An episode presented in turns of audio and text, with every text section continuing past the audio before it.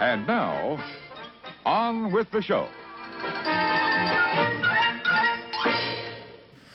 Hello! Welcome to Film Fracas, the podcast about friendly film competition. Uh-huh. I am your host for today, Carter Spilliards. To my right, I'm joined by the lovely Robbie DeShazer. Hey guys, what's up? And to his right, the nonplussed Phoenix Zarola. What's up? What's up? And to his right, the one and only copacetic Brett the Rock Johnson. Happy to be here. How's everyone doing today? Doing pretty good, doing pretty good. Mm-hmm. Doing, doing fine. I'm doing good, and I'm a little sleepy. A little sleepy? Yeah, Sleepy. I mean, we're on. I mean, I just had a four long day. episodes in here. Yeah, I just had a long day. A Yeah. long day? Yeah, Yeah. it happens. I mean, it's only. I mean, it's only 10 in the morning, but. it is not ten in the morning, but Why would you lie like that? why? You had no need to. I don't lie. want people to think I had a 30 minute day and it's long, and I'm complaining. At this point. that looks bad on me. are Maybe That's these people true, thought that's you fair. woke up at like we- five in the morning. we, we are just roaring out of the gate You never here, know. aren't we? well, Well, uh, glad to hear everyone's doing good. yeah, yeah. Sleepiness aside. So, uh, yeah, this is what, episode 4 Episode four. Okay. I'm excited for this one. So, uh, yeah, last week was our uh, double elimination killer jaw dropper round. Yes. And uh, this week, uh, we're going to have a uh, more fracas. Yeah. What an exciting round we had last week. It was riveting. It was it, brought- was something. It was that's for sure. polarizing. that as well. Oh, it took forever. It was. yes, All right, but oh, sorry. that's the name of the game, and I'm ready to play. I thought, Yep. I thought the name of the game was Film Fracas. The name of the game no, is the Film name of the Fracas. game is that was polarizing, but that's the name. All right. Well, That's awesome. hope we'll see how polarizing uh, today's round is. Yeah. Uh, so the films we got left are Who Framed Roger Rabbit and Iron Man, Yes. who sur- barely survived the cut. It was We got hard. Indiana Jones and the Last Crusade and The Princess Bride. Yep. RoboCop and Lilo and Stitch, and Moonlight, and last but certainly not least, The Silence of the Lambs. That is a fact. we So- still have such a great field God, of yeah, we films. still, we, God, Yeah, no, they're all good solid. movies. Yeah. All right, and so we got a couple, uh, couple of uh, topics in our uh, virtual hat. Uh, Absolutely. Robbie, whenever you're pull one, ready to pull one of those out, you go ahead and do it. All right. This week's category is Best Antagonist. Oh. Dun, dun, dun. What a what a mm-hmm. good Talking about the bad guys. Oh, Here we go. I'm excited. Oh goodness. so So anybody want to? Who wants to go first? Start. I should ha- I, get us I could do a random thing picker. Just I'm Carter. gonna do a could- random thing picker. Could I not go first? Yeah, Brett's, Phoenix, Brett's gone first Brett. not a I lot. also don't want to go first. So yeah, I feel All right, like one, pick one- one. I feel like Same- one, one of you two guys, Some of our Robbie, know Carter, what? one I'll- of you two, flip a coin. I'll go first. Carter's gonna go I'm first. gonna go first. Being the bigger man. There we go. Well, All the right. good news is it, the random thing picker did pick you too. It was Yes. meant to be It was the stars are aligning. destiny. Checkmate, atheists. Can your precious science prove that. All right, all Oh, right, God, all. Just alienated our audiences. So uh, let's begin with the Princess Bride, the one and only, uh, you know, wonderful story. It, the bad guys here are really it's twofold. You've got Prince Humperdinck and uh, Humperdinck and uh, the Six Fingered Man, who's really his lackey. Uh, by ex- by extension, there's uh, kind of uh, Wallace Shawn's character. Kind of A little bit. a little bit. He's antagonistic, and he's, he's taken out pretty quickly. I think you got to choose one though to be your Just one? yeah to be your best antagonist for the. Uh, okay. So I would uh, choose Prince Humperdinck. Uh, he's very much like the, he's the Prince Charming of the story, and he's made to look like it, but he's not the Prince Charming. He's the you know whiny rich kid prince who you know doesn't always get what he wants, and in this scenario, definitely doesn't get what he wants, and he's you know actively plans to murder his wife right after he marries her, and start a war between their country and Guilder.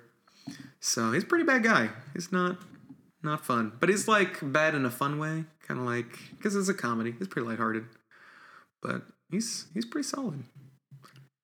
I do not remember this movie at all. Oh. Apparently, Yeah. since I don't recall having a hard time? any of that. Yeah, we we I, don't I, wa- I, I thought I was remembering more, but I guess I should just sit down and watch this movie. four weeks in, you still haven't watched this movie, Brett. No, I'm sorry. I'm just I've saying. been busy. I'm just saying. But uh, yeah, and then Indiana Jones and the Last Crusade. We've got uh, so just one. I can't just pick the Nazis. You got As a I, concept. You, you, I, I feel like you got to just pick one. That's fair. Hitler is in the movie. I don't think he's the main antagonist. No, he's not. No, the main I mean, antagonist he's, of the movie. he's the is, main uh, antagonist of all of our lives. Comp- you know? comp- competition's over if you get to pick Hitler. No, definitely main bad guy. we have to shoot Hitler off the moon. There's, uh, regardless of- Yeah. Uh, Walter Donovan, who is starts the movie as we are to be believed as a uh, a friend of Indiana Jones, but uh, we learn later that he just wants the grail for himself, and uh, wants to find it for the Nazis. He's he's in cahoots. It's not good. It's bad dude. No. But luckily, he does not choose wisely. He chooses poorly. And uh, gets his comeuppance. But he's a pretty bad guy. Elsa works with him, too. She's not very. she's not great, No. but she is.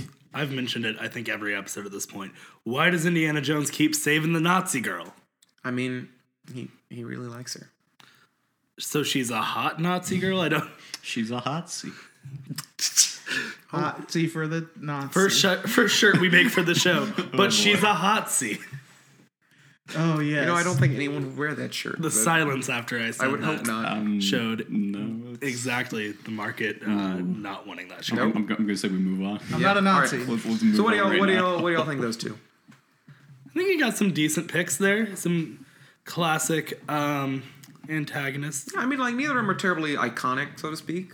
But Right. You don't, you don't have Darth Vader No, no, no. But they're both. I mean, I think they're both good for their movie because, like, I mean, you've got Prince Humperdinck as the anti-Westley, Mm-hmm. as any good antagonist should be a reflection of its protagonist. Right.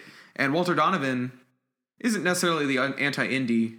He's more like what Indy works actively against because he's very much like a rich kind of artifact dealer Yeah. kind of thing, whereas Indy's more like it belongs in a museum.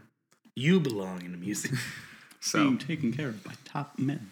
Yeah, I would say those villains or antagonists, sorry. Um, I would say those antagonists are not really standout, but I mean, they serve the job for those movies. Um, hmm there's I mean nothing to write home about I, with those antagonists. I feel like especially in the Last Crusade, some of them could be like the like Walter Donovan in that one kind of has like not as strong of a role in as being an antagonist, though he is the main one. Um, but in even in those movies, it's not really needed for that kind of like you know immediate threat, especially since like the big threat is from the actual places the they were artifact, adventuring. yeah. Not, yeah, the artifact, not necessarily the person that Indy is rivaling against. Um, so yeah, I mean, uh, nothing, nothing crazy good, but you know they, they serve it well, so it's they're fine. They're fine picks. right. Uh, in Prince Humperdinck's defense, I will say what he lacks in, say, complexity and nuance of other villains that we may get to be talking about. Uh, I think that's kind of intentional. He's very yeah. much the storybook, you know, black and white evil kind of thing. You know, some of our films get a little more nuanced about, you know, why you know people's motivations, and they really do think they're doing the right thing, and Yeah. you know, Well, I mean, The Princess Bride, kind of on its, you know, at face value, is a satire, right. and so you wouldn't expect a multi-layered, super That's- complex villain because that's not what you're going in Right. looking for. Plus, his name is Humperdinck, That's- so you're kind of against him already. I mean, yeah, like you don't want to root for him just on name alone, even if he was a good guy. Like they, they, yeah, I'm not rooting for Humperdinck at all. It, it's Right. like it's like if you were like driving across the country and you were just driving through Iowa and there's some diner on the side of the road called Humperdinks. Like you wouldn't want to go there. Right. It just sounds unappealing. Well, can we talk about like I mean, I think you're skipping out on one fact about him, which is that like in the story, he just picks Buttercup and is like, "I don't care how you feel about me. I'm It's going to true. put babies in you for the rest of your life." Like that's well, yeah. Like it's a I mean, yeah, he kind of picks her out and is like, "You'll be my wife." Mm-hmm. I mean like we can that's a scummy thing to do. I think. It is think a you- very scummy thing to do. I don't think you were skimming over it. like I mean, th- yeah, those are some points in your favor there. I think that's with- true. I was picking the more overt moves he makes in the movie. I think I think there's something to talk about there. Yeah, no, definitely. Um, I do think that uh, not, a, not a nice guy, not a savory character. No. It's almost like he's an antagonist. Almost. Ooh. Buzzword of the day. Do we have so what you presented an interesting case and I I have a thought that came to my brain but um for antagonists do they always have to be evil or do they just have to get away get in the way of the protagonist because I wonder if, do we have any movies here in our that we selected where the antagonist isn't someone necessarily bad because there's movies that are coming to mind where the antagonist isn't necessarily in the wrong like a lot of like G- give us an example of what. well, a you're lot of like crime movies, like like Godfather, Goodfellas, or something. The antagonists are like the cops. Like they're not necessarily in the wrong, but they're definitely the antagonists of the films. And I think And that, I think in those situations, yeah, But, but there, you're there's kind of also rooting like for the other like anti-heroes. rival Yeah, there's families in usually- The Godfather. true, Usually a bad guy. true. But I think a good antagonist sometimes, and this is you know going on a small tangent, but I think yeah, some yeah. good I good you. antagonists are understood, even in like maybe in something like Black Panther, where we had an antagonist who we kind of were like, at least for me, like logically I was on his side, and I feel like that makes him a great antagonist because I kind of didn't disagree with him, but he definitely was the antagonist to Black Panther. yeah, that's true. I think um, I don't think that's the case with the hero movies today. I think Yeah, I think all of ours are pretty think- good versus evil. Yeah, at a yours- small level. yours at a is- minor level. I mean Moonlight. We'll get to mine. Yeah. we'll get to mine. That's probably we'll- that's probably we'll the most there. fuzzy. yeah, But we'll, we'll get to mine. these. We've got Yeah. some. I'm don't worry, I'm thinking about it. Yeah, okay. Those are, these are a lot of things for us to think about, and you know, Yeah. Yeah. in Another future reason why I didn't wanna seasons of the show, we may even get into stuff like that. You know, Yeah. But um, but I think you've got some good picks Yeah, there. I think they're both decent. I don't necessarily think they're you know anything to write home about, like you said, but I think they're both. They I feel like they're serve both the movie. safe, They're solid. probably very middle of the road. I would, not- yeah, I would say you're not shooting for the they're in stars here, but you're. but they're. I mean, they're not bad. Yeah, I don't think you've got anything lacking necessarily. Yeah. Which way are we taking this? I'll go to you next. We'll go to me. Hey. Awesome. Who do I want to talk about first? I've got two films. I've got Who Framed Roger Rabbit, and I've got uh, Iron Man. We'll, yes, we'll start with the Yes, more you classical do. Villain of. I guess I have two pretty classical villains in a certain sense. A certain Uh, sense. So we'll start with Iron Man. Uh, of course, our antagonist is Obadiah Stane, Obadiah Stane. known as uh, is he Ironmonger? Ironmonger. Ironmonger. Ironmonger in the comics, although that name's not bestowed upon him in this movie, so that's beside the point. What wasn't when he was uh, turned into a toy? Oh, it For, for, was. for merchandising, yeah, they referred to him as the Ironmonger. That's I that's a good thing to know. I didn't know that. I was never a big toy collector. But let's talk about Obi- Obadiah Stane. I think he's a great villain. He's got a lot of layers to him. He, you know, was kind of the he was the second banana to Tony Stark's father, you know. I and he ends up being kind of Tony's right-hand man and in a sense his best friend at the beginning of the film. We find out towards the end he's been, you know, regardless of what Tony said about let's stop making weapons, he's been selling weapons to essentially, you know, the bad guys, to the terrorists. And I mean, he builds the Ironmonger suit and beats up on Tony. But I really I really like him because he does have some layers to him. He in his mind is doing what he thinks is best for Stark Industries. He really has a vision of his own for it. He thinks that Tony's kind of going out of his way to ruin his father's legacy, ruin the company, ruin him. And I think while he does some bad stuff and he, you know, does some real evil stuff we talked about, you know, Obadiah Stane pulling out Tony's heart essentially and letting him die, you know, sit there and die. But he does it in the name of, you know, trying to save the company that he loves and has kind of spent his entire life around. So he's got some nuance to him. He's got some layers. He's a real interesting guy to talk about. I think he's a fantastic villain. I think he's a great antagonist to Tony. I think in the Marvel movie so far, he's kind of the best antagonist to Tony so far. I- feel like he's the only one that's had kind of a mind that's matched his or a ruthlessness that's matched to Tony's, other than like Ultron kind of got there because he was just kind of Tony's invention. But that, that's a whole nother can of worms. Oh, it's a whole other can of worms. We'd be here all night if we were talking. But I think Obadiah Stane that.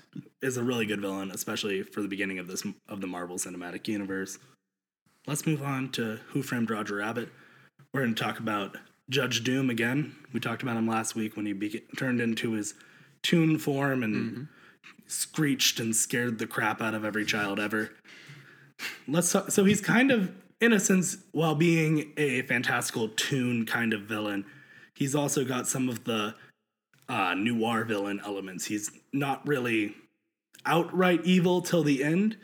Well, you But, get a twist with him. You get a you get a twist, yeah. get the He reveal. framed Roger Rabbit. He did. But um his like i think that it's just hilarious to think that like kind of like chinatown kind of like other noir movies like the enemy is kind of the establishment the you know the corruption that's going on in this town and judge doom represents that he wants to turn toontown into a freeway like it's absurd it still kind of fits into that noir mold that we've talked about roger rabbit being so great with but also it's absurd and it's kind of a fun thing to laugh at you know kids can be like he wants to turn toontown into a freeway what a joke this guy you know then Valiant even like makes a crack mm-hmm. about it. He's like only a Toon could come up with such a loony idea, Right. Something like that. well and i think he's that's why he's such a great he's you know he's got this weird goal and you're like i don't know why you went to all this trouble to make a freeway like but he's so, he's so much fun. He does progr- provide a great foil to you know our protagonists in who framed roger rabbit. I think you know he's he represents more the ideas that uh you know of corruption and of establishment that noir films like to kind of rag on. And so for that i think he fits the mold. I think he also stands out uh above other villains at times. I think he's a lot of fun. He's very memorable. Um i don't have much else to say about him. What do you guys think? I think, um, yeah, I think Judge Doom's is a good one. I think he's a great balance for kind of Roger Rabbit and and Valiant. Well he yeah he kind of embodies he's a Well, he's both because he's a human up until he's a up until he's a uh, toon up until he's a toon. So it is very much for both of them. I think Obadiah Stane, um, he's not like mustache twirling. Mhm. I think he's pretty borderline that towards as the film progresses. So I'm kind of I'm gonna like I'm gonna meet you halfway on your breakdown of him because I do think he's got some. I think he's got some complex relationships and motivations, but I do think when you get closer to the end of the movie and like once it gets to the point where he's like ripping Tony's heart out and stuff, I'm like all right, this is this is a little campy. It's a little, which is I mean is, is good for I think a comic book movie because that's what you would want with a villain like that.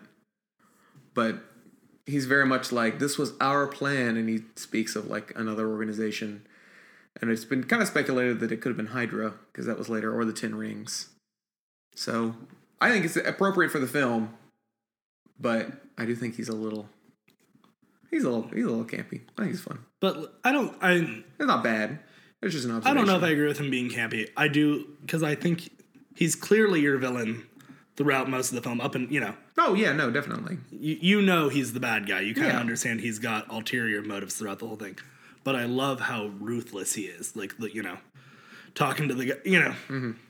once he figures out that you know Tony's got and the name escapes me the uh, arc reactor. Arc reactor. yeah. arc reactor power. He's like, you know, when he ch- pretty much grabs the guy by the, you know, by the throat and is like, Tony made one of these with a car battery in Mm-hmm. A cave, in a like, cave. and you know. He's Oh, yeah, like, and you're telling me that the most highly paid scientists in the world can't figure out how to make this, you know? I don't know. I like how ruthless he is. How he's a lot of fun to watch. He's Oh no, definitely. I just think that kind of feeds into that very kind of comic bookish, which is appropriate for the comic book film. yeah. Anybody else got something to say?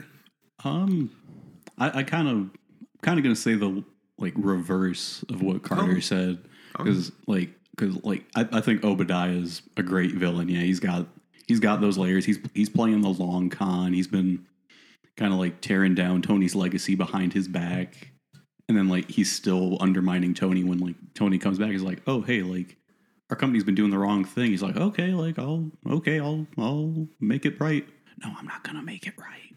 And he's still there, just totally undermining everything. Then like, yeah, I don't I don't think there's anything campy about Obadiah Stane. I feel like all the camp is with Judge Doom when he turns into a toon and starts screaming. No, and definitely, everything. Oh, definitely sure. that. But I think I think once he's in the suit chasing Tony around, and ch- ch- like chasing after Pepper and stuff, I think once he's gone like full evil villain, like dresses up in the suit, way to attack people, it's pretty like But I think you're gonna get that in most comic book movies. I know, and I like Yeah, as I and said, like as I said, that, that also doesn't make him any less of a no, good. As I said, I never, I never said it was bad. I, yeah, didn't just think- just, just kind of like the, just kind of like the, the way you were saying. just an you're, like, observation. okay, like the, the way I was interpreting what you were saying, where kind of like, oh, like you were making it sound like that kind of like negated. no, no, it Or- wasn't. o- no, okay, yeah, that, that's it that's wasn't- that's my bad. My it wasn't bad. meant as a value judgment. It was just an observation that because I just Robbie was talking about how nuanced he was the entire time, and I was like, really, kind of the end, he, he loses a bit of the subtlety and nuance when he's like mm. chasing him around in the big iron suit. Okay, so like I think just once like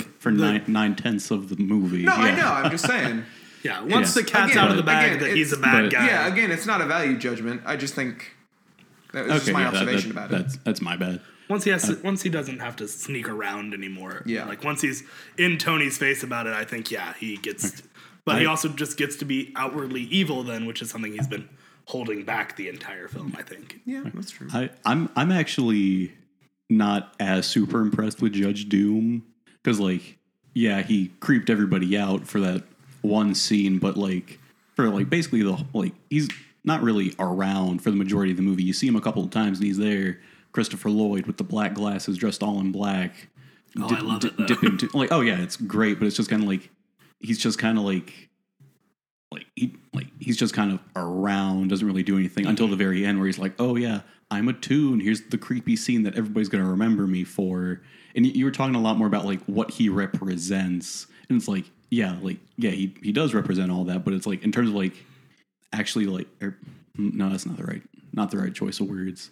But it's just kind of like I just feel like he's not around a whole lot He's- and not yeah. like actively like doing he's not everything. actively like, present he- throughout Like, yes, he did frame Roger Rabbit, but then like that also kind of comes with the noir story of Right. figuring it out, and so I'm, I'm a little conflicted on that because I'm kind of like, yeah, he like he shows up, but like not until like the very end where he's like, yes, I am the bad guy, Yeah. and he goes full toon, but then it's like that's also. Yeah. Yeah, I'm just repeating myself. At this I feel point. like if you saw him like scheming the whole film though, it would Then- look like then the, that- that- the that film that would- overall would, suffer from yeah, that. that, that's why I'm like kind of conflicted with it. No, and that's it's also also- something to judge. like it's one of those where it's supposed to be like a big twist. He's the bad guy. Yeah. Because that's part of the shock value with it. So you wouldn't necessarily have that much development with him beforehand. Mm-hmm. And also, you don't necessarily get that in, in some noir picks. It's just kind of like, oh, Like- he's the bad guy. Like yeah, So, but I, I but I really like. How, oh, sorry, Phoenix. Oh, I was just gonna say, um, I kind of echo Brett's conflict because I was gonna say I felt the same. Um, in terms of Who Framed Roger Rabbit, because uh, I agree. Like the noir kind of tale and the point of the movie would you would lose you would lose what the you would lose lose overall quality. you lose the quality if you had more of of Judge Doom. Um, but I'm trying to think because in some noirs you can see how uh, the antagonist trickled down and like caused conflict when they were trying to solve the case. And I don't know if I see that in this one. It kind of seems like they're just bouncing from clue to clue until they find Judge Doom. hmm Um, whereas like in um, there are there are, there are other noir ta- tales where you can see oh this like mastermind was actually preventing us from finding these clues because of this and this and this. So in terms of antagonists, I don't see him as as a very active one in a noir sense, though I do understand that the mystery and the kind of less seen he is, the more, or not necessarily the less seen he is, but it- you, I kind of understand why I shouldn't fault him for not being so mm-hmm. active. Yeah, that's right. So I'm I'm I echo Brett's conflict in that mm-hmm. because I agree. Like it's it's it's tricky. Yeah. And, and I just, and, oh, oh sorry. no, go- go yeah, I, ahead. I just want to say real quick, talk, Carter talking about like the big twist. It's like I like how like I, I love how Who Framed Roger Rabbit like totally turns that on its head because it's like the whole movie like you kind of know Judge Doom is the bad guy. The, guy, mm-hmm. the man's name is Doom. He's dressed Right. up in black. The first time you see him, he kills a Toon shoe for really no good reason. But I love how the big twist reveal is like, oh, he's a Toon, and it's like, oh. So Yeah, like yeah, yeah. it's just like like again, I just like I feel like I should just Yeah. s- keep keep singing my praises for this movie. Yeah, it's a in great case, in case we haven't done that enough on this podcast. What I will say is nice about it is yeah, they could just they could have you know been like ah Judge Doom was the bad guy and like, but they have that they have that twist and it almost turns from a noir villain and you know there's a little bit of an action scene at the end with stopping Judge Doom as he you know he it's not just like he's ah gonna spray the dip on everybody. yeah, we figured it out. Cuff him. Like they really Yeah. they could have done that, and I think they chose something a little more fun that does set him apart from The others. real villain was Judge Doom. I could have gotten away with it. In terms of Iron Man, how do okay, real quick, just so I don't flub the word because I always flub his name. How do you say the villain's name? Obadiah Stane. Obadiah Stane. I always say like like Obadiah Strain or Stobadiah's Lane or something, but Obadiah's Stain. Obi Wan Kenobi stay. Yes. Obadiah, Obadiah Stane, who's who lives on Obadiah's Obadiah Lane. Exactly. Um, Excuse me. Well, he's married to the Muffin Man. Oh, boy. this is where okay so i i recognize i'll be in the minority of this but mm-hmm. i've always thought of him as vanilla ice cream in the sense that Vanilla ice cream's good. yeah well the sense that vanilla ice cream is Here we foundational go. and not in like kind of similar or vanilla ice cream is like it it's regular it it like it solves the problem it you know it, it i don't know how to describe it but it gets the job done. it gets done. the job done. done, yeah. It's I feel like I feel like I threw you It's off by immediately being like, vanilla ice cream's He's- good. Take that back. yes, he's, He's white bread. He's white bread. Yeah. Exactly. White like, bread also good. I don't. Yeah, I don't. I don't think. Oh, it's like boy. cake. But Cake's bread. good. I mean, cake is good. and I'm trying not not for a to sandwich. Stop, use, stop using food analogies. Because all food is good. he's like chalk. He's like Excuse me? white chalk. I'm sorry. He's not. Chalk just also unfun. gets the job done. I, I was It's just trying like to name chalk. another It white gets the thing. job done, but you really Another wish one. you had a dry erase board. Yes. Um. Only you had a dry erase. board. Yeah. But that, that's just my point. Like, I don't. I don't think it's a fault either way. Oh, I've just boy. Always like. It's kind of. I mean, more similar to how to Carter's villains, where I'm just like, I wouldn't write home about Obadiah Stane personally.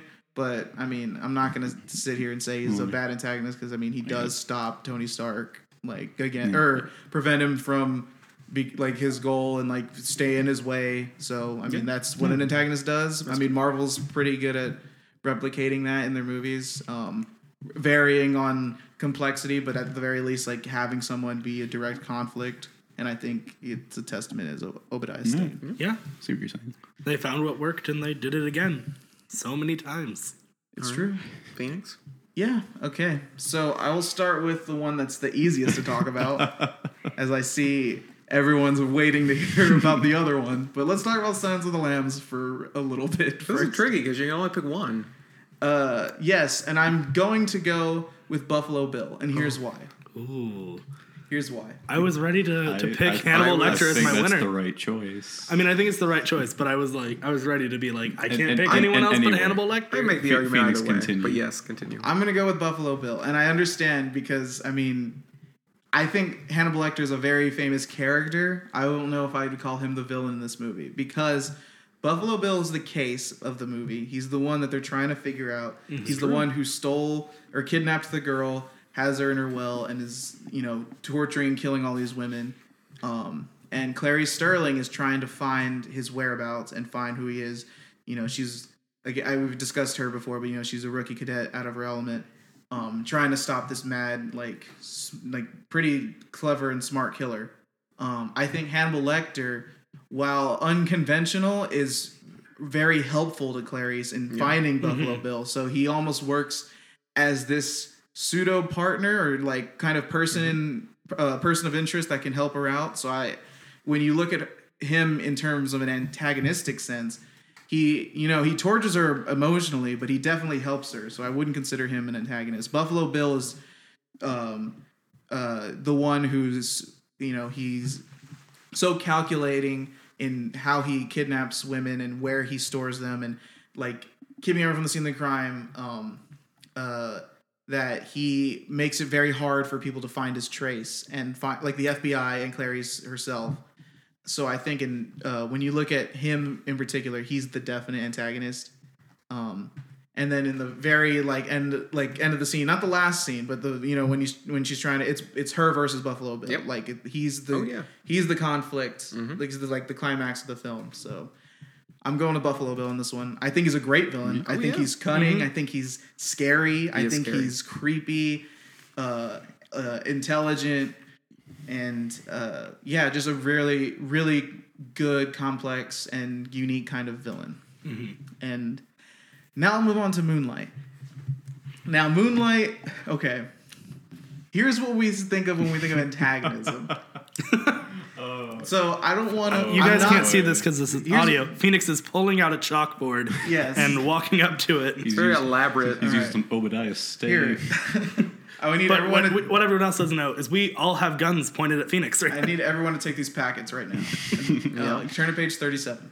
Um, but but really, what I'm not gonna do, I'm not gonna say that. Society. Yeah, I'm not saying society is the antagonist. I'm not saying masculinity is the antagonist. I'm picking someone. And I'm gonna pick Terrell. I'm gonna pick the bully in the school because I think he is an embodiment of those things. He's the embodiment of why um, Chiron should, or not should, but why Chiron does feel shame for who he is and what he's growing up to be. Terrell is the embodiment of those things, of toxic masculinity, of the society and like poverty stricken Miami and stuff. And it's him who, like, being a bully and making Chiron feel terrible about himself and pushing him to his limits emotionally.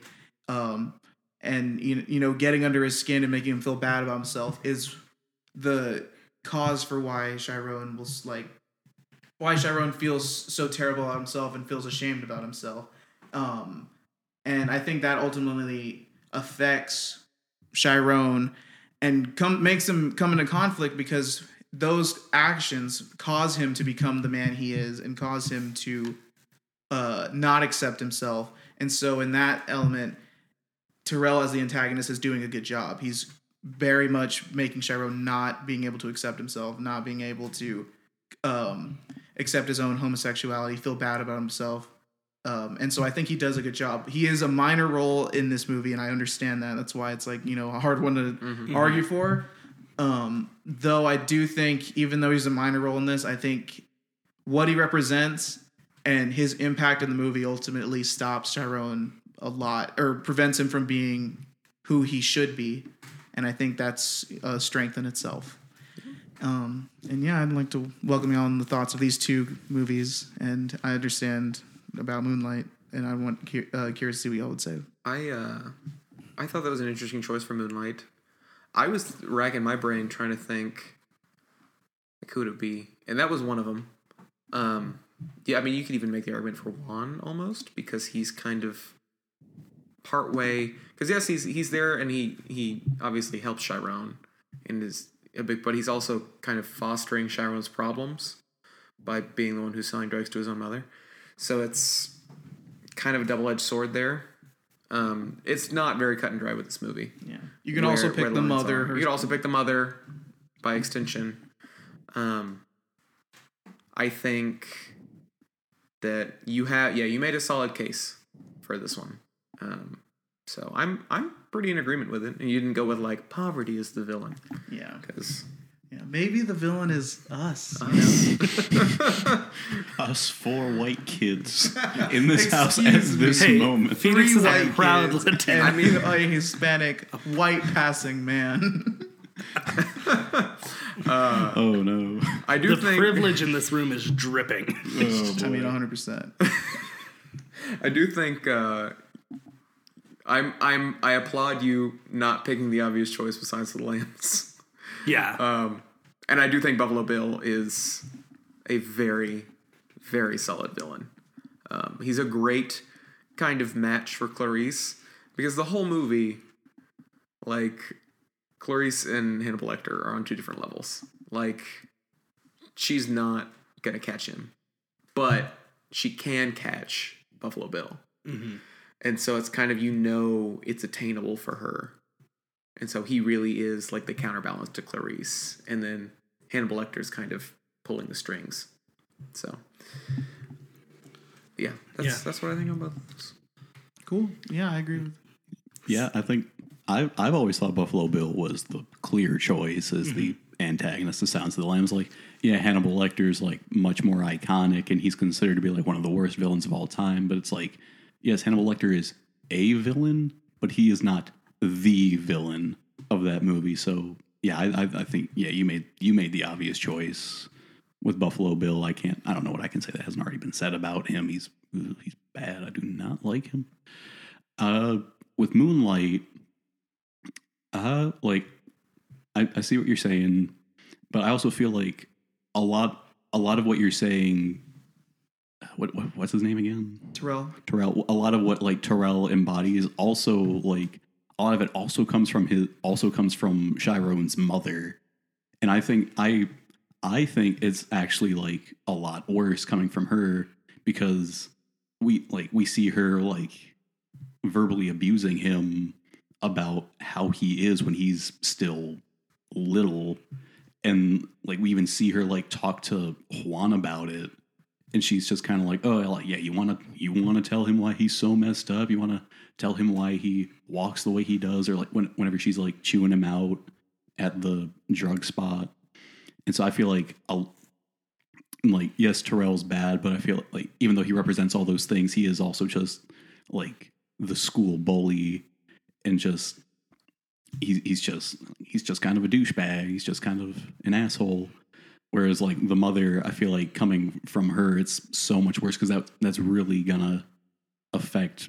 I I I argue that the way Chiron's mother treats him impacts him a lot more than like how Terrell Im- impacts him. Just because like from such a young age, when it's just kind of like when his own mother like doesn't approve of him and doesn't want him to look at her or be around be around i feel like that's just gonna impact him so where he's just that so just ashamed passive quiet kid until terrell just kind of like gives him that extra push to make him snap and go over the edge Yeah, and I I do see that point. Um, uh, if if we like talking about the movie, I understand that it they almost work as like kind of um, co-villains or co-antagonists, but I know we can't do that here because what I was when I was debating of um, picking uh, one or the other, I I went with Terrell because I think so I think with the mother, I think they both act in making Terrell or making Chiron feel terrible and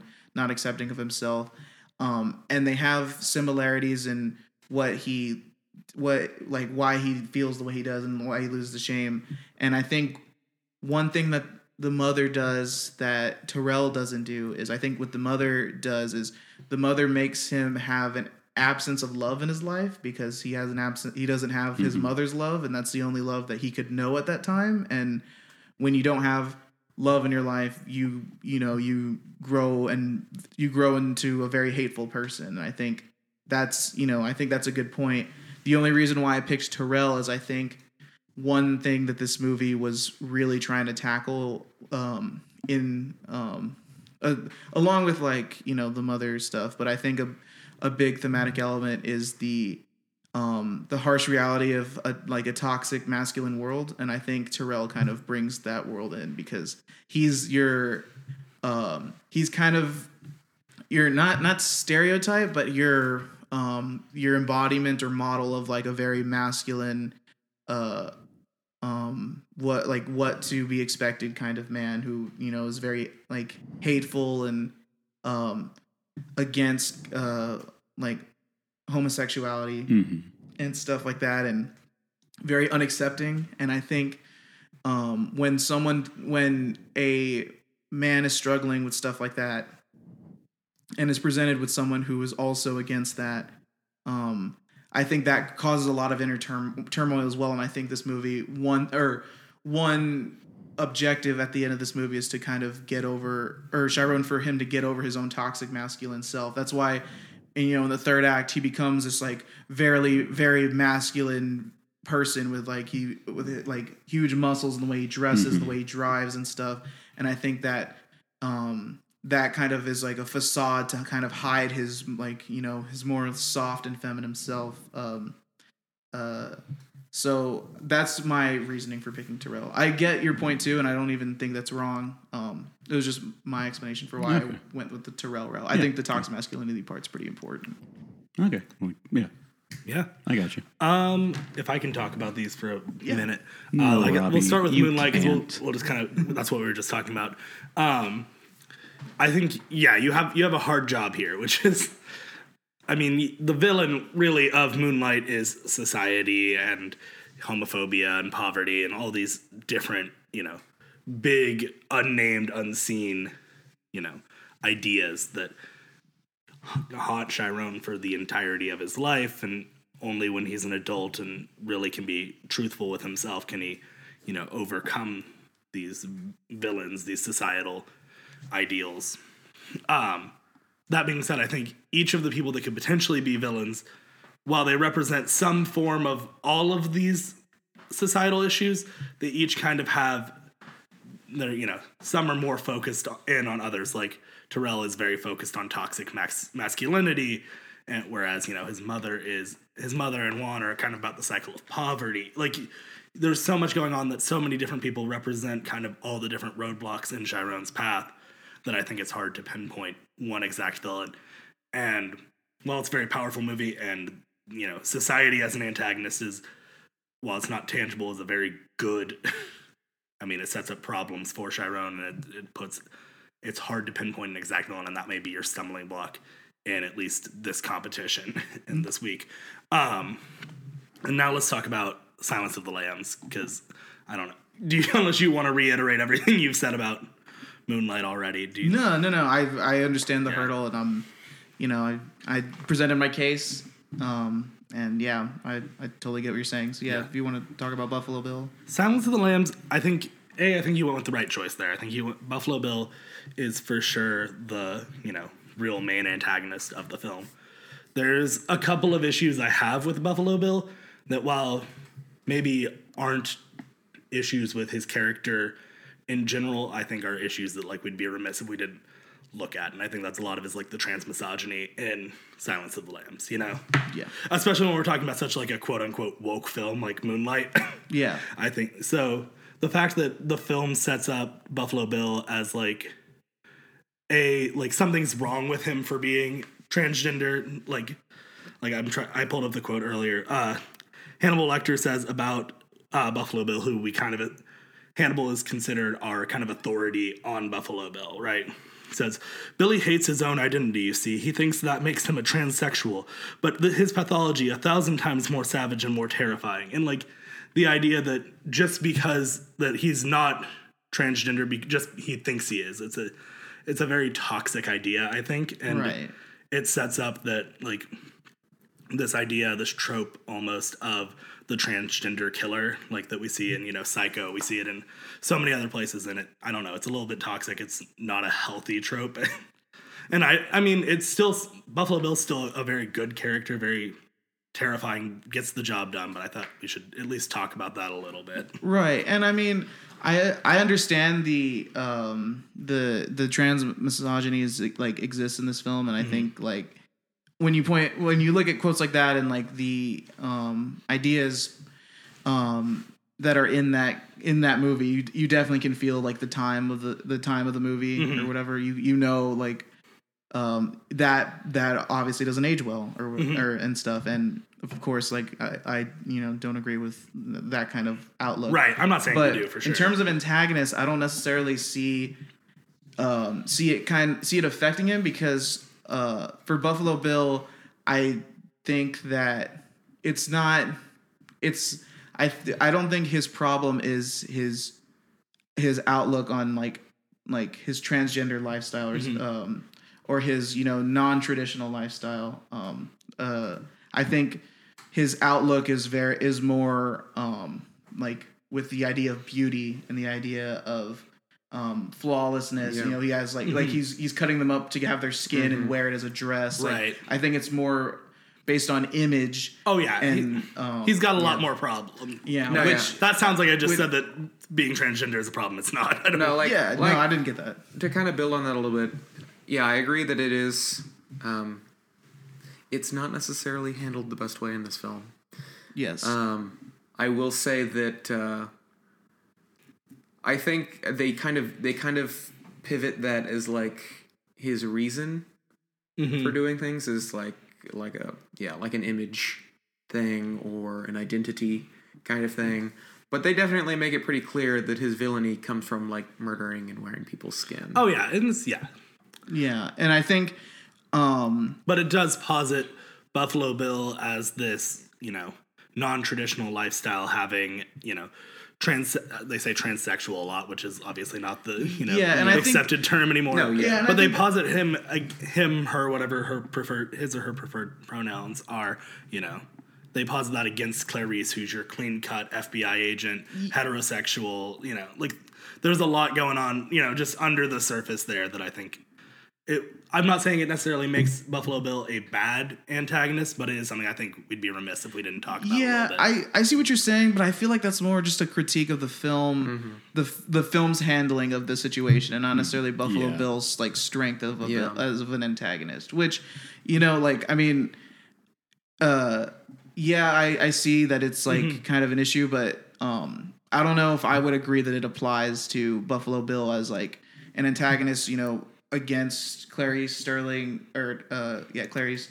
Um, Clarice's goal to like capture Buffalo Bill. I think it's just a critique of you know the the writers, uh, the writers and like the material of this film don't handle that kind of topic very well. Oh, yeah. um, you know. So that's my take on that. I'm, I'm gonna play devil's devil's advocate real quick, just because I feel like that can like saying that like that like handling that issue that's that's at the fault of the writing and that's not like that's not like part of the antagonist. So I'm just gonna play devil's advocate real quick and just like on the flip side of that, the other edge of the sword with Terrell, like yes, he represents and embodies all of that, but is that him is that part of him being the antagonist or is that the writers dealing with this issue? If you if you see what I'm saying. Um, I think okay. So what you're saying is like, uh, you know, Terrell is embodying a lot of these like, um, social like these social ideas like that are toxic preventing masculinity yeah the toxic and masculinity the homophobia right and all that but it's like is that does that strengthen him being the antagonist or is that more or does that fit as or is that Right. the pra- or do you give that praise to the writers and how they're handling these issues Well, Yeah. Yeah, well, I think the distinction between that is like in the Silence of the Lambs, Buffalo Bill is not saying he or it's not he's not saying it. It's not clear that he's like I'm killing people because I'm transgender and I I don't like or and I think badly or something. It's in Silence of the Lambs. It is like the FBI's kind of trying to find a reason for it, which is not Buffalo Bill. It's like the FBI, which is where I think that's where the fault in the character comes from.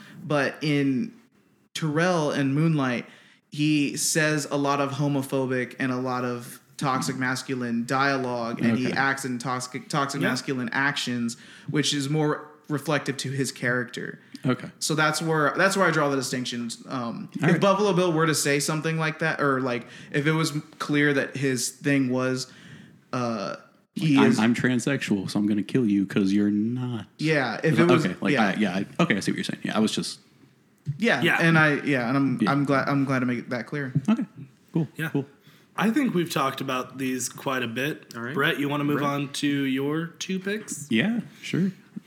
Okay, so I'll start with RoboCop. Uh, I'm actually not entirely sure with RoboCop because you have two two bad guys, but uh, I think I'm gonna go with. I think I'm gonna go with Clarence Boddicker on this one because you see you see a lot more of Clarence mm-hmm. throughout the movie. And like, yes, Dick Jones is kind of like not pulling his strings, but is kind of like like does kind of own him and owns the police and like yeah. But you you see a lot more Clarence. You see a lot more of Clarence's direct actions rather than Dick Dick Jones. Mm-hmm. And so Uh, can you remind me? Can you remind me which one Clarence is again? he's the dad from that '70s show. Okay. That's one way to think of it. I Kurtwood Smith. Yes, I meant more in the the movie, but that answered my question. I- I- anyways. I was- I was getting there. yes, because yeah. because he's like the he's like the crim like he's the crime lord of old Detroit, and was going to be the crime lord of New Detroit until he got killed. But uh, yeah, he's responsible for Alex Murphy being blown to bits and being turned into RoboCop. He kills people pretty indiscriminately. Uh, if Dick Jones has got the money, he'll go out and kill anybody. He kills cops, which is, I mean, That's what he turns him in for. This guy's a cop killer. like yeah, that's what he gets turned in for. And so it's like you can't really get any worse than that. oh yeah. Mm. And so it's just and he's just always there. He's always got his finger on the pulse of what's going on and he's always just on top of the game. He's always got the best weapons and he's he's he's willing to sacrifice his own men if they're just going to drag him down and ruin the job. Uh he like he he's even willing to turn in his boss just to save his own skin. It's just he's just the he is the scum of the scum or as Alex Murphy says, uh, buddy, I think you're slime and that is just he is the slimiest of the slimies. And so i just think like yeah i just think he's really bad. Uh, and as as carter said antagonist should be like the reflection of the protagonist. And i feel like yeah he is just you could not get a darker reflection of robocop alex murphy than you can with clarence boddicker. He just stands for everything RoboCop doesn't. He tears down everything RoboCop does stand for, and it's just, buddy, I think he's slime. Ooh, I'm talking a lot. Uh, so yeah, that's RoboCop. That's Clarence Boddicker. Lilo and Stitch. I that I I do not know really because there was- are I was are wondering no- what you were going to choose. because there are like there are three different villains throughout the movie. Two of them turn out to be good guys in the end, and the other guy that's on, like only seen as bad is only in the movie for like maybe ten minutes. Uh, I was curious to what you were going to say with this because I also think it's a pretty mixed bag here. so I'm I'm gonna say that the antagonist is Cobra Bubbles, just because he is he is drawn as an antagonist.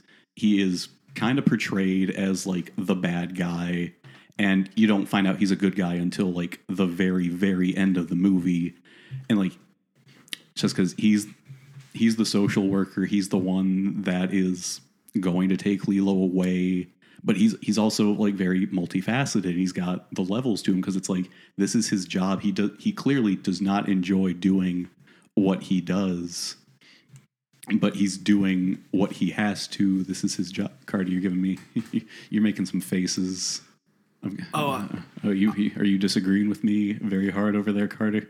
I absolutely agree with you, and I'll Uh, I'll get to why when you finish kind of talking about it. just and just because like just because he is kind of presented as an antagonist for the majority of the movie and he like he doesn't approve of how Nani's living with Lilo, but he also doesn't quite understand what's going on. He doesn't approve of Stitch, but he also doesn't know Stitch is an alien until the very end. And it's like you could say Jumba and Pleakley are the antagonists, but they're just kind of bumbling doofuses that Yeah, they're very comic relief. just very very comic relief and they yeah and then like you could say captain gantu is the antagonist but like you see him at the very beginning and he's just the captain of this galactic council or like of the military or whatever then you don't see him until the very end when he's just brought in to capture stitch and even then again he's only in the movie for like five ten minutes at that point and he's just doing his job and they're just kind of like oh like he's the bad guy. There he is, which is why I, which is why I argue that Cobra Bubbles would be the antagonist, just because he's got he's kind of got that just. I don't want to say malevolent because that sounds too harsh, but he's, he does have just kind of that like air Villainous of quality. like yeah, he's just kind of got that villainous quality, that air of like just not danger about him whenever he's on screen. Just because you know it's kind of like oh like they need to do good or this guy's not gonna do good to them, mm-hmm. and so it's just kind of like he's kind of like what makes or breaks the family when you get down to it. Yeah, And so it's like Lilo and Stitch, it's kind of hard to hammer out who like the antagonist would be. I think that also comes with as we talked about on the best protagonist episode, how you yourself, Carter, said Lilo and Stitch is a package deal. It's both of them. You can't it can't be one or the other. So I feel like with the antagonist deal, that kind of comes out of there being like an unclear or dual protagonist. So if you agree with me, that's fine. I'm personally offended, but that's fine. I uh here let me, So, yeah, let I'm- me I'm- Okay. explain my I'm, I'm ha- like, yeah, Nodding. that- that's that's what we're here for. I'm happy Yeah. to hear thoughts. um before before Robbie dives in. Uh here's where I'm coming from. Let's start with RoboCop just for a change of pace real quick. Um I going into it was thinking Clarence Boddicker was kind of eh. But you made a very solid case. Um I still kind of think he's very um I'm gonna say like cookie cutter. But you're right, he is, as I said, he's the balance to Robocop, which is what's important in a villain and an antagonist. Um, and you really, you really did kind of save him for me, um, with your defense. Um, with Lilo and Stitch, I agree that um, that Bubbles is kind of made to look like the villain, but I posit that there are a number of factors throughout that kind of show he's not. Um, I think that the situation they find themselves in with him is what's unfortunate. But I think that he himself is not an antagonist. Because I think he's very much there to do his job. And ultimately, he's there for Lilo, and he kind of says as much. And he, de- he definitely cares about them and doesn't want to break them up but it's kind of if he has to he will and so i think it is it's more the ticking clock that oh no what if something happens and he takes lilo away more so than like he himself is the antagonist that is like the bad guy of the movie um i think you don't necessarily have there isn't necessarily a strong like as you said bad guy or antagonist with it. Um, I think Gantu is the closest. I think he um, he's there at the beginning, as you said, and he does check in periodically throughout the movie um, when they have like communiques with the councilwoman. And I think there's a couple of scenes. No, you the only see him at the very beginning and at the very end. There's not. no, There's no. Okay. There's check-ins between Or is it just the check-ins the councilwoman, councilwoman? Only with the Pleakley, and Jumbo. Okay. and Jumbo, but and that's only like Okay. once or twice. But yeah, I still think like because even Gantu at the end is is like disgruntled that he couldn't, you know, follow through. And he's very kind of like As anybody would be if they failed at the one job that they had. I know, but I do think he's definitely more of the what's at least framed as the bad guy. And you do make an interesting point about Bubbles, but I do think it's more I think it's more the situation they find themselves in, not necessarily the character, because the character is very sympathetic to their situation. And I think that kind of inherently makes him less antagonistic because he doesn't want to do this. And it's just kind of he's doing his job and doing what's best for Lilo. Yeah, that's what that's what I was saying by that makes him multi like that, gives him the levels and the nuance and layers to his character is that like yeah, he doesn't like he does not get any pleasure out of this. He does not enjoy doing this. It's just mm-hmm. his job, but it is what he has to do. I know, but I still think that it's that almost to a point because he's a sympathetic character. Except Like he's that. except he's never really shown to be sympathetic until when he's just kind of like, "I'm sorry, like I'll be back in the morning for Lilo." Because you see him, he's just this big, rough, tough-looking guy wearing the sunglasses, mm-hmm. just wearing the black suit, and like when he curls up his finger, when he curls up his, oh, I'm sorry, he curls up his fingers, you hear you hear that threatening knuckle crack, and it's like he's got the mm. words Cobra tattooed on his knuckles. He is very much portrayed Oh no, he's As- as- definitely portrayed to be. Like he, he's not seen as sympathetic at all until that one scene. And then even then like immediately after that when you see him again when the house has been destroyed he's just totally chewing nani out. When she's kind of like you can't do this. Like i'm what she needs. And he's like just like is this what she needs? Like this is not the life that she needs. Like i need to take her from you now. Because like clearly is like But this isn't right. from but- his perspective. Well, I'll get into that. Don't- Yeah, because from yeah from his perspective, But yeah, you're making it sound like he's sympathetic throughout the entire movie, but you have to look at him holistically. which I am. Because, like, yes, it's not until later in the movie that you learn that, but then you can retroactively think throughout his motivations at the beginning that he definitely doesn't want to do this. And I think that just adds to his character. I just think that makes him inherently not antagonistic. We'll see. I think you guys are at an impasse there. A I little don't, bit. Yeah. But but going going to RoboCop real quick and saying like saying Clarence's cookie cutter. I think we've touched on villains being cookie cutter. Yeah, like, no. like yeah. No, I, yeah, I just, I just thought, like I said, that's my kind of inherently going into it. I was like, I don't know, but then you made it, you made a case and uh, you swayed me. Yeah. So Okay. Um, I'll start with RoboCop. I got I got a bad feeling about I was- episode. Uh, I at first I I think you made the absolute right decision. I was thinking you had two choices with Dick Jones and Clarence Boddicker, and I think your more classic villain, your antagonist to RoboCop, is absolutely Clarence. Like there's even though Dick Jones is the mastermind who's bankrolling him, like really your evil villain, like you know you're ruthless, like even if he's somewhat cookie cutter, I think there's I think there's something to RoboCop that is about you know kind of cookie cutter action Yeah. characters and stuff, and but it's about what they do with them rather than where they start or you know what they're made from. They're but I think you chose a great villain. He's awesome. He makes the movie more fun to watch. He provides a great foil to RoboCop. Uh, Lilo and Stitch, I absolutely agree with you. And I was worried you were going to pick Gantu or something and be like, I was like, oh no, he's only in like 12 minutes of the movie. Like there's, and with Cobra Bubbles, I and social workers in film in general, like I, I'm thinking about the Florida Project not just because the poster's on the wall right there, but um, the Florida Project's a good example of that too, where Brett is pointing the microphone at a poster that cannot speak. for, for for the folks at home. But the Florida Project, Visual gags are very, Posits. very good for podcasts. I know. You can't see it.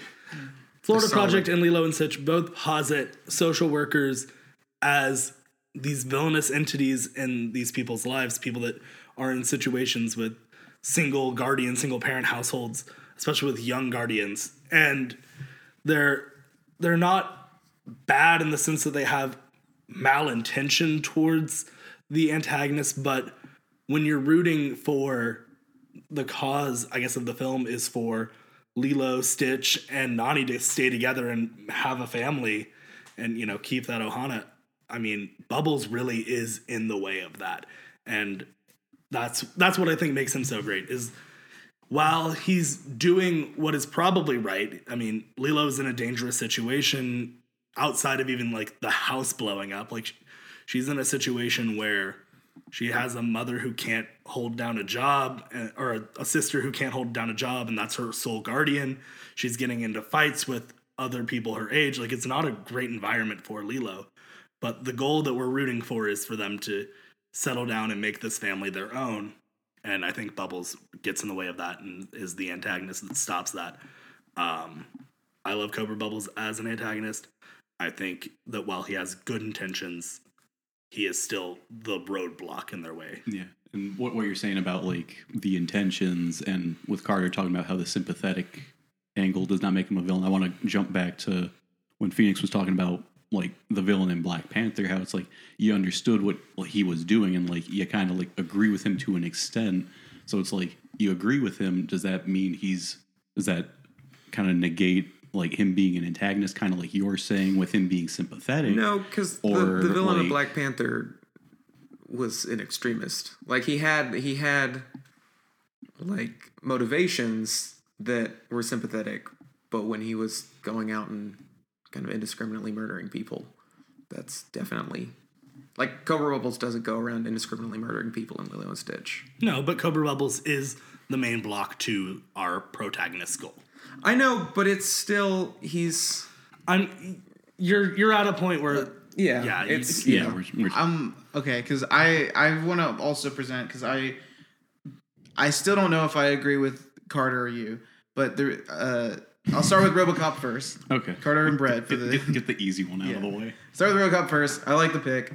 Um, uh, similar to Princess Bride, I think it complements the the Definitely. protagonist. I mean, Clarence is like pure. Claire's parents have a real nice marriage. not the right movie, but yes. Um, I think uh, Clarence is the embodiment of like the opposite of justice, and RoboCop is the embodiment of pure true justice. So it's they kind of go hand in hand, and, and you know the yin to the yang. Um, so I think that's a very solid pick. Um, and uh, this is okay. Also similar to you, Brett, in that you haven't seen Princess Bride in a while and are pretty hazy on it. I haven't seen Lilo and Stitch since elementary school, and I was able to go off of memory for a while for like what three or four episodes now. Can't do it this time, so I'm gonna I'm gonna I'm gonna ask questions first, and then I'll give my thinking of this pick. Ooh. Okay, first I want to clarify that what I remember from the movie, the being the main crux of the like the main conflict was Stitch. Um, you know, comes to Earth. Lilo finds Stitch, and Stitch is an alien who's prone to chaos and destruction.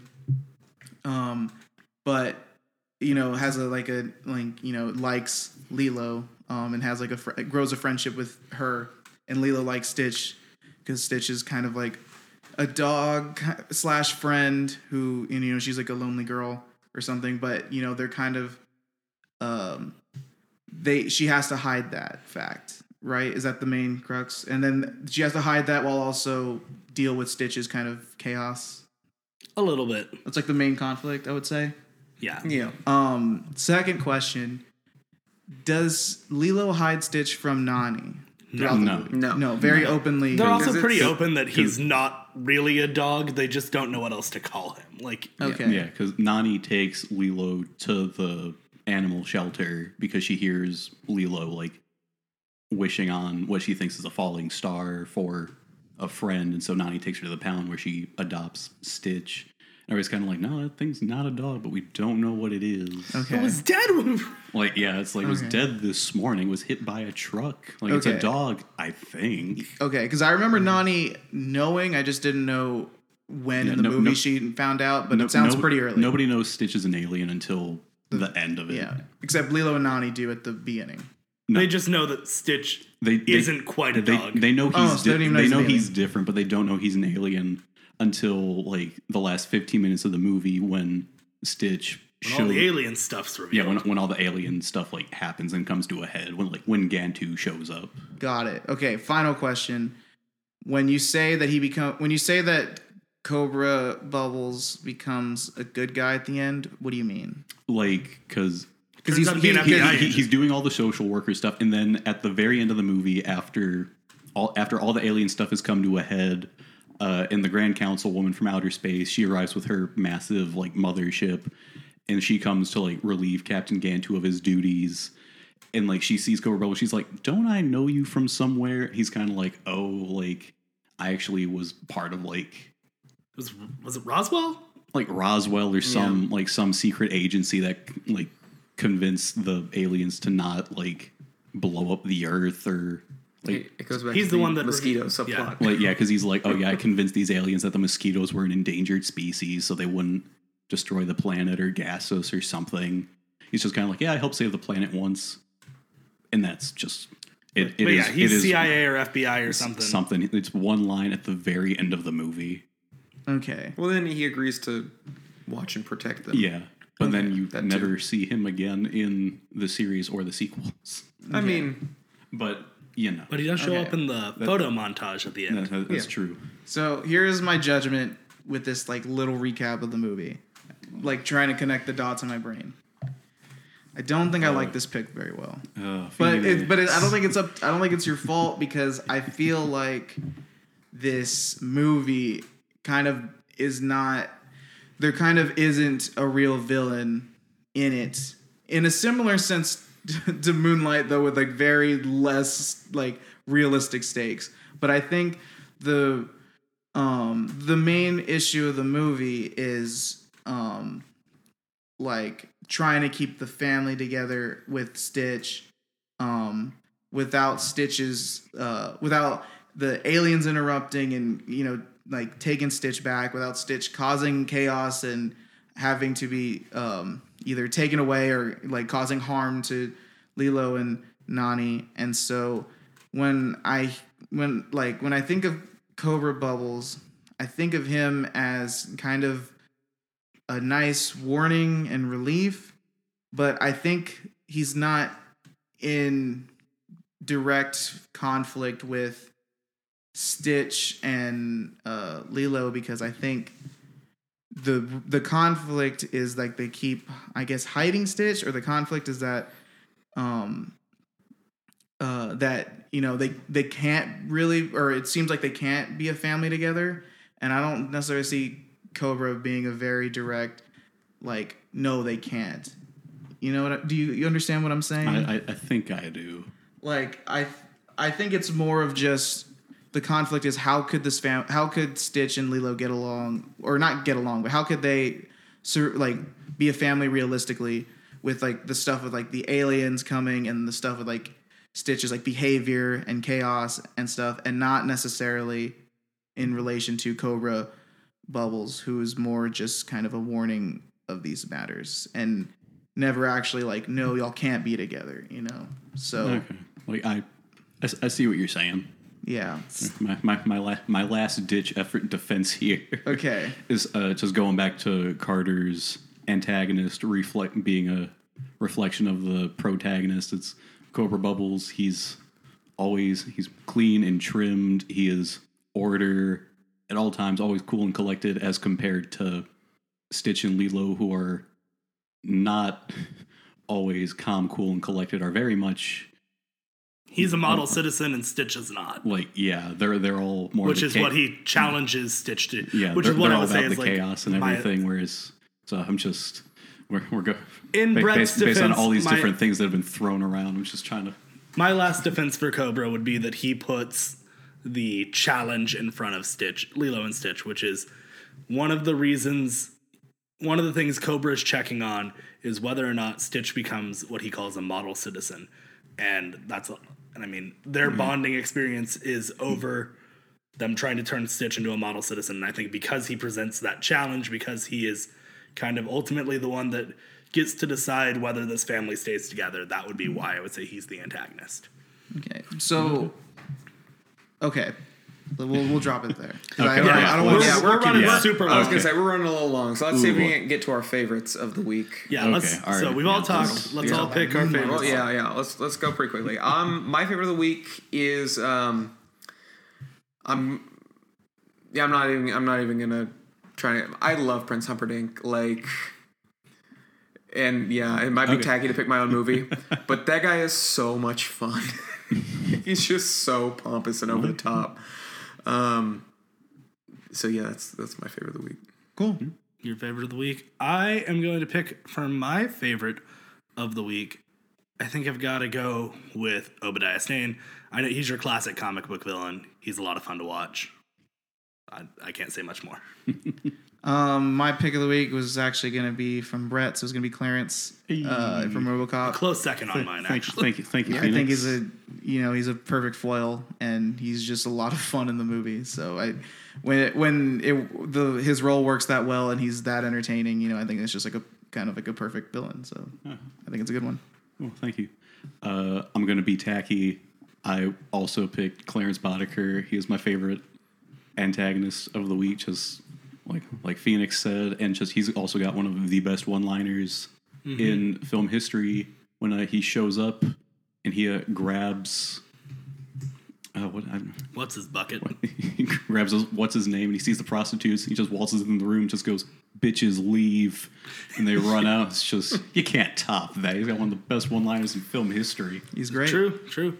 Now reverse order. let's yeah, let's choose our. Uh, we We've we've come to that time where we got to shoot somebody off the moon. shoot I'm somebody keeping off that. the moon or Let's keep that for the kick- rest of the. kicked I off the mountain, tearing my kicked hair off the out right mountaintop. now. But uh, Okay, all right, I'm gonna do this. It's gonna be quick. It's gonna be painless. It's gonna be short and sweet. I'm gonna go. My vote is for Indiana Jones and the Last Crusade. Just because we're talking about people being cookie cutter, generic, not nothing to write home about, and it's just kind of like he's a Nazi, he's a bad guy, and I just feel like there wasn't enough there to just like make him memorable or to be kind of like, oh, this is why he's a really bad antagonist. It's just he's he is the bad guy as opposed to everything that was said about everyone else. So I'm sorry, Carter. That's fine. All right, Phoenix. Um, I think I'm gonna have to go with Lilo and Stitch. I don't think I fully believe the antagonism or the antagonistic view of him, especially uh, going off of the challenge for Stitch to be a model citizen. I think that I think that's kind of in a way proof that he's not an antagonistic person because he's trying to help them prove that they can stay together as long as Stitch is like somewhat of a model citizen. He doesn't try to separate them, but he tries to, you know, challenge Lilo to like turn Stitch into like into someone livable, which I think is more helpful than actually antagonistic. I see the point of him being like kind of an opposite, but I don't think I buy his antagonism and his direct conflict as strong as the other villains that we have here. Okay, for my pick, this is gonna be interesting. It'll be a third different. It'll be a different person. I I'm sorry, I gotta pick Terrell the bully from Moonlight. I think that the villain and the antagonist of that film is too intangible, untangible, whatever the correct word there is. It's too hard to reach for, and it's in every character that surrounds Chiron through that film. And I just don't think that Terrell's your strongest example of it, or that he's, you know, while he represents something greater, he's not actually the antagonist. So here's what I'm gonna say. Four way tie. Four way tie. Four way tie. Boy, time- real quick, real quick. Um, Please. Brett, I almost actually voted off my own film this week. I almost agreed with you, but we had such we had such solid discourse with about Lilo and Stitch. Um, but I still I'm with Phoenix. I don't think that I think Bubbles has some antagonistic like he's framed that way, but I think as a character he's not the antagonist. So unfortunately this week we must say goodbye. So are we? Is that what we're doing? We're just saying Lilo and simple, Stitch. simple plurality. Yeah. yeah. Okay. Plurality. I just wanted to check that. Yeah. Make sure we didn't need to go into Nope. between those four or something. Nope. It's already So- long as it is. It is. It was incredibly So- long. That's why I was worried. Real quick, yeah, real quick recommendations and sign off. Uh, my recommendation of the week uh, a couple weeks ago, Star Wars Rebels on Disney XD finished its run. Fantastic show, four seasons. Uh, if you're a Star Wars fan, highly recommend it. Uh, great companion to the Clone Wars TV series too. If you watch that, you can find me on Twitter at ca spilliards. Like spill something you already know. Ness. Uh, find me on Snapchat, Brett J H N S N number one. Uh, Slice Life stories. Uh, I'm going to recommend Escape from the Planet of the Apes. It is the third movie in the original Planet of the Apes quintology. It's one of the only two good ones. Starts as a screwball comedy and then it goes to some very dark places. Uh, I am at Bomb S Phoenix on Twitter. Uh, follow me there. Uh, ho- hope you enjoy my tweets. Um, for my recommendation, um, I haven't watched much recently, but I'll go with uh, the show Crashing on HBO. I en- quite enjoy that series a lot. If you're a fan of the comedian Pete Holmes, you'll also 100% enjoy the show. And I've just finished it because it just wrapped its latest season, so check that out. All right. I am Robbie underscore DeShazer on Twitter and Instagram. Go follow me at those places. My recommendation this week, I'm going to go with uh, the documentary Last Men in Aleppo. It was nominated for an Oscar, did not win, but I think it pairs really well with an Oscar winner from a couple years ago, White Helmets. Watch both of those, they're both really interesting. I felt like I didn't know a lot about the Syrian crisis, and now I feel like I do. And so, because of that, real good film, check it out. But altogether, this has been a great long episode Yeah. of Film Fracas. Thanks for thanks for been- staying with it's us. It's been an episode of film. All right, stay tuned. All right. Thank you guys so much for listening, and we will talk to you guys Next next, week. Bye. Thank you so much for listening to this episode of Film Fracas. We know there are a lot of shows on the web, and we are so glad you took the time to listen to ours. Thank you to Brett Johnson, Carter Spilliards, and Phoenix Arola for helping to write and produce each episode of the show. There's no team behind Film Fracas, it's just us.